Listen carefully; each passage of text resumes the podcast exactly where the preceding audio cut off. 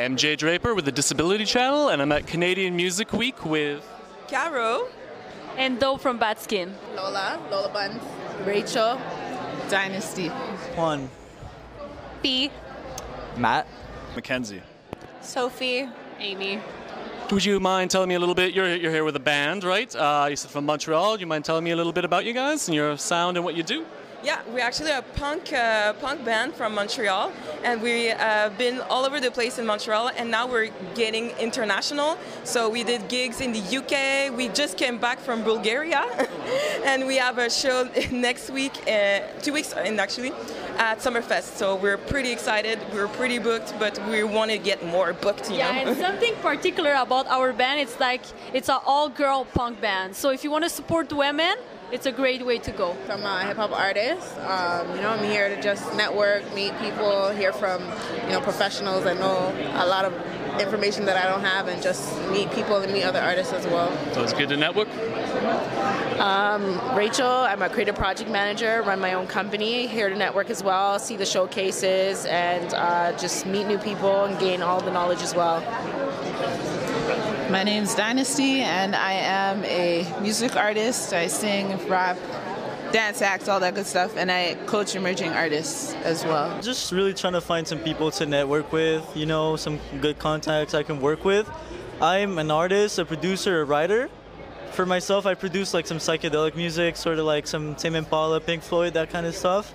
Love Pink Floyd. But for other people, I produce more like reggaeton, tropical stuff, dancehall, because that's where I'm from Colombia and I produce for artists over there. Okay. And yeah, that's what I do. What what are your thoughts on Piper at the Gates of Dawn? I love it. Yeah. Fantastic album. Um, I'm B, and I came here kind of as a representative for my band because I'm a bassist and an instrumentalist, and I've been kind of sent to um, meet people on behalf of the band, so that's what I'm doing. First of all, bass is an incredibly underrated instrument, one of my favorite instruments. What, what's the name of your band? Uh, the band is called February Hate Club. Yeah, it's kind of like an alt pop indie kind of moment. It's like the early 2000s pop punk of like Fall Out Boy um, meets the jangly synthesizer stuff of like the 1975. It's it's really fun. Awesome. Love jangly synthesizers, and I love the makeup too, by the way. Okay, so I'm Matt. I'm a uh, electronic and hip hop uh, music producer, uh, and I'm just here to look to network, uh, look for people to work with, uh, that kind of stuff. I do mixing and mastering. Uh, I'm comfortable with like a bunch of different genres. We're all from Algonquin College in the Music Industry Arts program, and we're here with our program just to, yeah. Um, I mean, we're artists, so I mean, we're in a band together called the Post Faders. What are your thoughts on the independent music landscape post pandemic with a lot of clubs closing down uh, and things like that?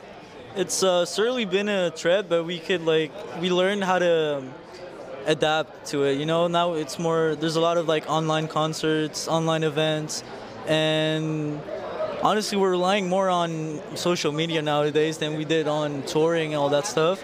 So I think it was more like a, a way of adapting ourselves to the more like modern uh, scene. You know.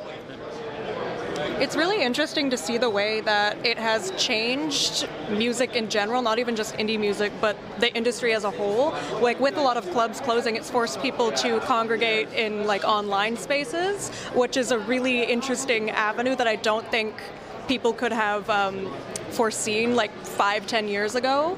Um, but the way it's it's turned around is really interesting. But I do hope that a lot more clubs come back, a lot more smaller venues that have forced to been closed.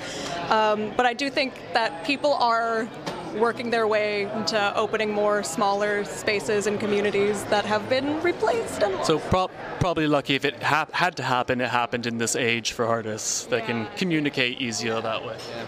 Uh, I'm not super well like informed about like the uh, like how it's affected people. I, know it's sad uh, that a lot a lot of things are shutting down, um, and I do know that people are coping with it with technology uh, and a lot of stuff. Um, and I, yeah, I'm just hoping that stuff can be rebuilt and smaller businesses that are affected the most can uh, build themselves back up. Yeah, it's uh, well, it's been like like you said earlier, like both ways because yes, it's there. It's, sad because a lot of clo- places in Montreal closed also, but new place opened up and some renovated their place. And I can think like El Mocambo, like they renovated everything, and that's so crazy. And we're playing actually there tomorrow, so we're like super excited. I actually haven't been to the new El Mocambo yet, so that's cool. Maybe I'll come by. You'll pass by tomorrow. But I feel like it's sad that um all the venues are closing. But I feel it's also like the evolution also of music and people people are more on their phone. They expect to see shows live. So a fun way to support your artist it's go out there go in the venue spend the spend the 10 5 dollars to go and support the people the real people that are out there because it takes time for an artist to actually uh, create a show and like to get ready and like uh, the rehearsal and all those things so supporting the artist and really going to the venue i think like it's really important And the the gear is uh, not. Uh, it's like it's really expensive. So. and, and heavy Yeah, and to move heavy, around. I, I know. I think it's pretty tough. Like I know in Toronto recently, I think it was the Mod Club closed down, and I live right by there. Yeah. yeah, I know that's like a signature venue because like the Weeknd had his first show there, which is crazy. But yeah, no, I think we're definitely bouncing back, but it was a big. There's gonna be a big scar in the industry, definitely.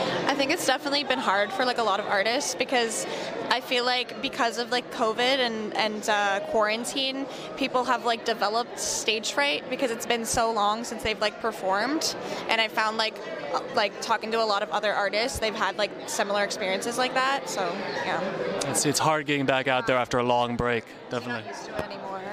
Used to it anymore. Yeah. Um, like we're from Ottawa and we have like a few local venues and stuff and I know some places closed down and some places like almost did. Like there's a spot called the Rainbow that's like pretty popular and it's tiny and it got like saved by investors and stuff. Like it was gonna close.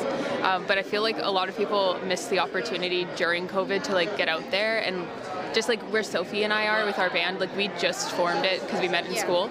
Uh, but before that, there wasn't like a lot of opportunities to go to open mics and stuff. So I feel like I missed like a chunk of practicing in front of people, and it's like hard to do online stuff. But It's hard enough being an artist before the pandemic, even. Because with the Disability Channel, I have to ask you, uh, what are your thoughts are on the representation of people with disabilities in the music industry and media in general? I feel like we have a place, but it could be like more, you know. There's always like a um, we have like to step up, you know, just like just to learn more and then do what whatever can we change to do more. So I feel like it should come both ways. Also like they can suggest to the artists or just to the music people, we would like to do this. We would like, can you are you able to offer this for us and just like to have like a really good communication. So just to be like a, a little bit better. But I feel we're going doing good, but I feel like it could be better, you know. yeah definitely we should push that they should they should do shows for uh, people uh, who have disabilities and i feel like in between artists too we should support other people too and uh, we should create more events uh, for the, for people Hey, music is for everyone, right? Exactly. Exactly. Universal uh, language. I definitely think it, it has to improve. Um, you know, I, I think that there's um, an open area for that, like for people to learn more too about people that you know in disabilities working. But I think there's room for improvement. Yes, people with disabilities need to be in the entertainment space. Um, there's no bars hold on that. They have a lot to contribute and a lot to give us, and a lot of expertise that we may not see as gaps in the industry. They could fill those gaps for us, and it'll just be more expansive for everyone. I think that there's a lack of representation for sure right now. But I also believe that, you know, if it doesn't matter if you have a disability or if you're of a different culture or a different background, whatever it is that might be like holding you back, if you feel like you're excluded from a specific space, you're really not. You just have to find a way to break in and like be extra creative, be extra bold, and have extra energy to just go in and make yourself known. Uh, honestly, by like educating people, that's why I think, to be honest. I mean, I have a lot of thoughts on this. Um, as a disabled person, it is really hard to find representation uh, because, you know, a lot of times when people find out that you're disabled, you're automatically pitied and treated as like an invalid, and especially as like a younger person who does have um, chronic illness, and it is very much affecting my life as just a regular person going about my daily business, but also as an artist, uh, because you know a lot of it is you have to work so hard, like 24/7. You have to throw all of your energy into it, and if you can't keep up, you're gone. Um, and I feel like a lot of people don't realize just how many disabled people there are of all walks of life and of all experiences. Um, so it, it means a lot to me as a disabled person who is trying to be out there and like create art because it is representation that I never saw because uh, I was like so ashamed of it for such a long time.